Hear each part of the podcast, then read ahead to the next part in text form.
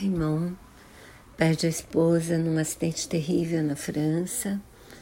E depois de um tempo ele resolve visitar Monique, que era uma pessoa que ele conhecia meio de vista e que também tinha se queimado no acidente, no mesmo acidente e tinha perdido gente da família também como ele. E eles acabam se apaixonando, mas os dois já têm idade, filhos e, e tem de se ajustar. É uma belezinha de história, eu gostei de ouvir.